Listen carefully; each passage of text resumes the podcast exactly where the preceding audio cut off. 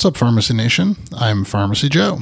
Thank you for being a listener of The Elective Rotation, a critical care and hospital pharmacy podcast. This is episode 889. In this episode, I'll discuss which beta-blockers should be dialyzed to treat toxicity. I have all the evidence supporting today's show linked up in the show notes at pharmacyjoe.com/episode 889. Beta-blocker toxicity is often severe, causing bradycardia, hypotension, and cardiogenic shock. Beta-blockers are responsible for a sizable portion of fatal poisonings in the United States. Supportive therapy is the mainstay of care. Treatments like high-dose insulin euglycemic therapy, glucagon, and vasopressors are used to treat cardiogenic shock and allow the patient to metabolize or clear the toxic level of beta-blockers.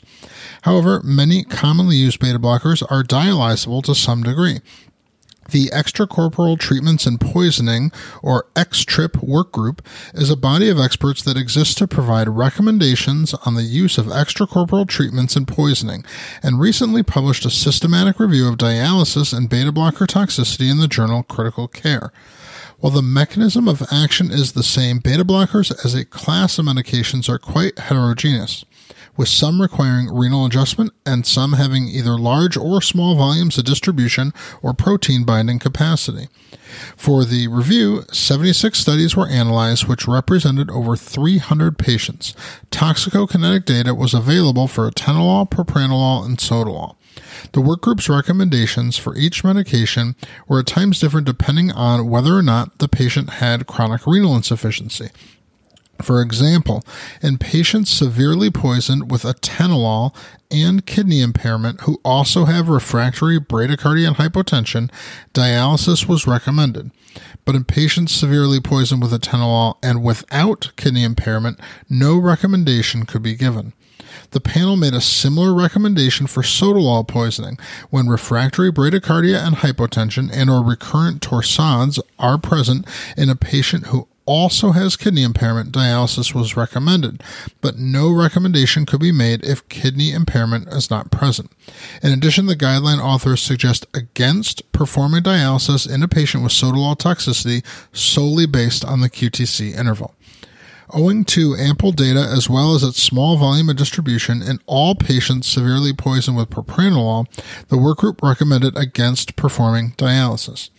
There are considerable research gaps with the other beta blockers, and the possibility exists that dialysis might be indicated on a case-by-case basis. However, there was not enough data for the workgroup to make firm recommendations.